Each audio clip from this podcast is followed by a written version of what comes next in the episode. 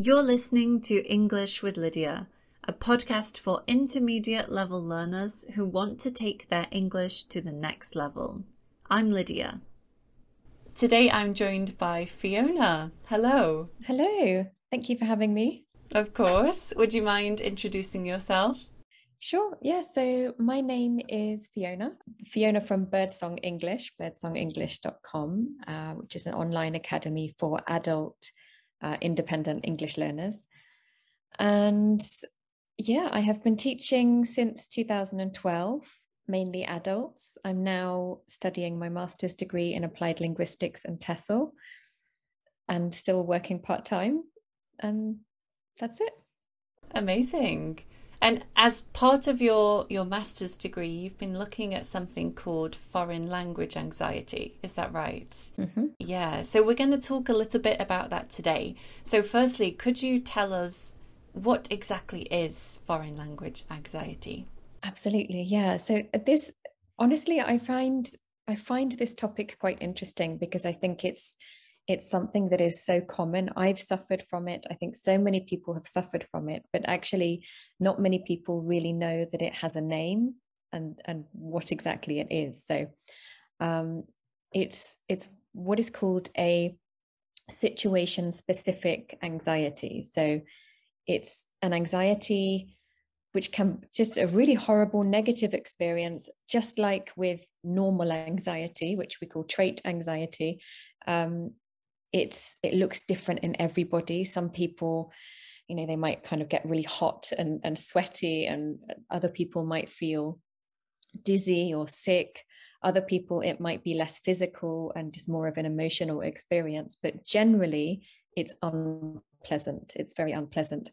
And it happens to people learners or speakers of another language uh, when they're either communicating or sometimes just thinking about communicating in that second or other language. Um, so it doesn't, that's what it means by situation specific. It's not, it doesn't just happen to people who are generally anxious, it happens to anybody. Even if you're somebody who's normally quite confident, um, specifically in that situation of having to to speak or communicate or thinking about doing that in I guess in this context in English, uh, if English isn't your first language. Okay. And what are some of the impacts of this? Yeah, so I think one of the most important impacts is that I've just said it's it's unpleasant, right? It's a horrible, horrible experience. Um, and I think quite often when when i talk about that and i talk about the importance of being comfortable and in a good headspace when you're learning i think sometimes people just think i'm just being nice you know because it's nice to be you know happy when you're learning but actually it's much more important than that that you know if you're not comfortable when you're learning uh, there are a lot of negative consequences to that as well. You're not going to learn as effectively as you would do if you're kind of calm, confident, and and you're not suffering from any kind of you know negative emotions, anxiety being one of them. Um, so that's one thing. It's bad for learners if if you're learning and every time you go to speak or contribute in the classroom or even speak in in real life outside of the classroom if every time you have this horrible negative feeling you're not going to do it as often. You're not going to take those opportunities to practice. You're not going to contribute in class. If you're not contributing in class then you're not going to be getting the practice and also the feedback that you need uh, so it can be really detrimental to just just learning.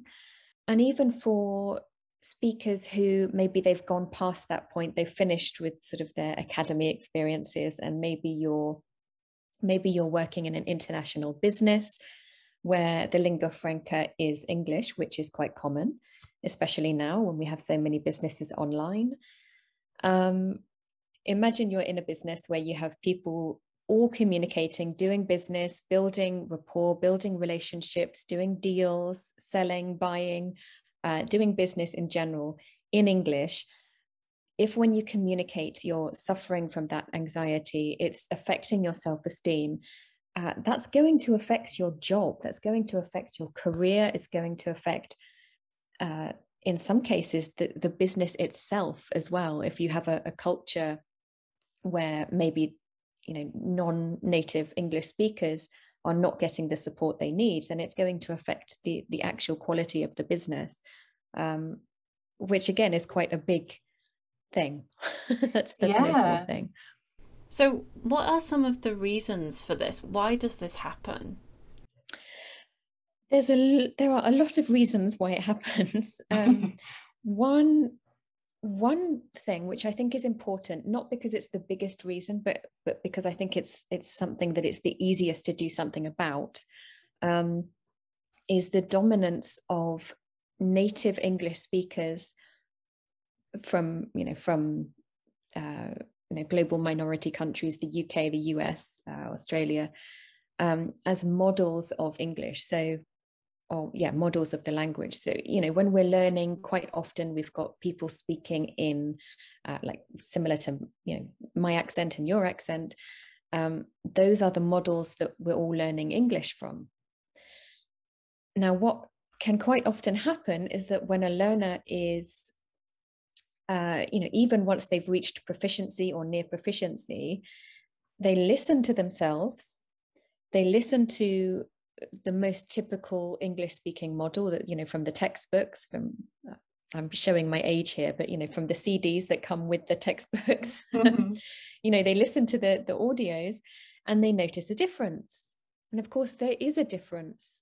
And that is a very natural difference. It doesn't, it's not a difference in quality but i think what's what happens quite often is that learners will hear that difference and they will think oh that means that i'm i'm still not good enough because i'm i'm different because i sound different.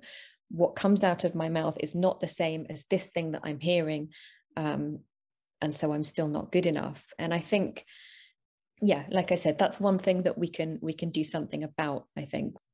So what can we what can we do uh, to get more exposure to different accents to um, to kind of deal with this aspect of it? There are a few things you can do. Is I mean, as teachers, there's definitely things that we can do. We know when we're giving resources and using resources in our classes, we can we can change those a little bit.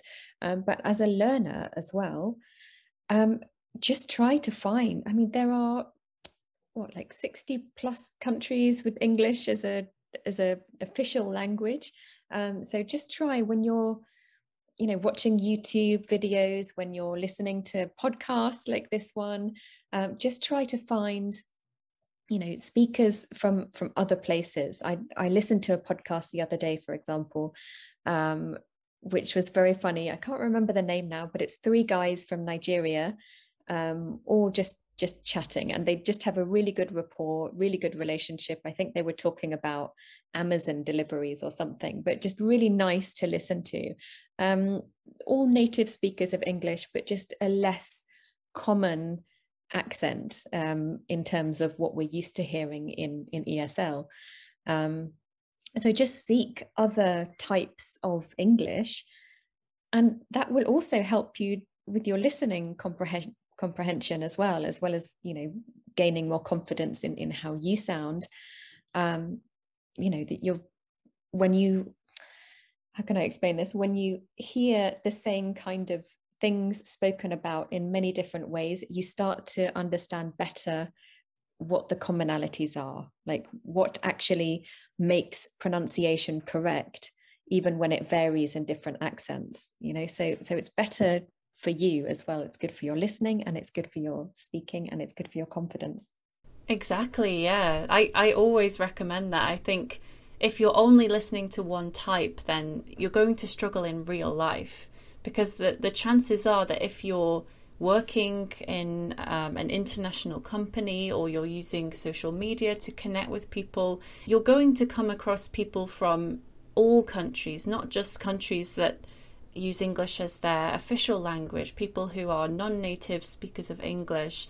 Um, but if you don't have that exposure, then yeah, you, you won't be able to understand as easily. So it's, yeah, really beneficial for sure.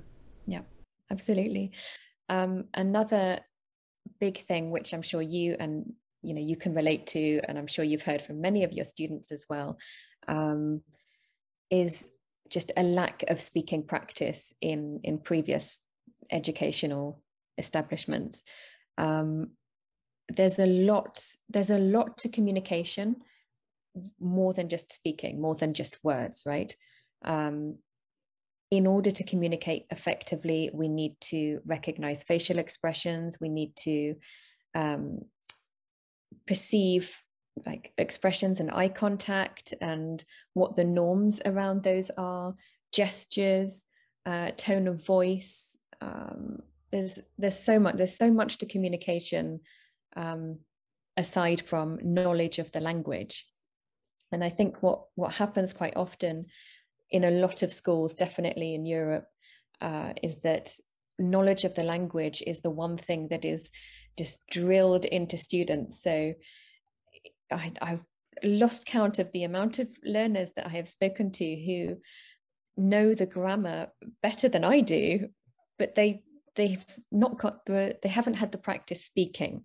Um, and because they haven't had the practice speaking you know they're more likely to suffer from things like anxiety when when they have to in real life um, the more practice you can get in a safe environment uh, where you feel comfortable actually learning to communicate and also understanding the cultural norms within your context as well wherever it is that you need to communicate um, you know just just be aware that communicating is more than just knowing the theory of when to use present perfect, for example. Definitely. And like you said, yeah, finding a, a safe space to to practice and improve, yeah, is is a really great thing. Um, and I think as well with with anxiety, often exposure to the thing that you're scared of is what will help you to move forward. Um, so, like you said, if you can find a safe space to start speaking and start practicing more, then you're stepping slightly out of your comfort zone. And yeah, slowly over time, as you as you do that and you speak more, then your confidence will begin to grow. Yeah, yeah, absolutely. Um, and also, I mean, all of these are kind of connected, really. Um, but objectives are also really important. So um, I think you know setting objectives setting realistic objectives and then coming back to those and constantly understanding that when you have a learning roadmap a learning plan and a set of objectives that those are shifting moving things that can be changed and revisited constantly and that they need to be realistic as well because one of the, the you know recognized causes of, of foreign language anxiety um, is when you have learners who set objectives which are much too high um, and who actually inside you know don't really believe that they can achieve those objectives. And then it's sort of this horrible you know psychological cycle messy cycle of where you're you know self-sabotaging you're beating yourself up you're being negative to yourself uh, because you've set these ridiculous objectives um, you know which which even yourself you know possibly don't believe that you you can achieve. So realistic objectives are also really important. Yeah. Okay. Do you have any final words of wisdom you'd like to share? Yeah sure. So and i think even if you're somebody who uh you know even if you don't think that you're affected by this i think i think all of these things are good advice in general if if you're learning to be honest. Um one interesting thing as well uh, is that social learning uh, tends to really help with foreign language anxiety. So, um, you know, if if if you feel like you're suffering, or if you want to avoid that in the future, um, things like group study, um, making sure that you're sort of collaborative with your learning. That if you have a tutor, that you're sharing your feelings with your tutor and your classmates you're working with your your classmates and, and other learners as well um, and i would just stress as well that you know more time dedicated to actual communicative skills rather than just uh, language awareness um, is a big help Amazing. Well, I think that your advice will be super helpful for anyone listening who feels like they are experiencing foreign language anxiety. So, thank you so much for joining me today, Fiona. Thank you. Thank you for having me, and I hope it's helpful. Don't forget to follow, rate, and review English with Lydia wherever you listen to your podcasts. You can also find me on Instagram at English with Lydia. See you next time.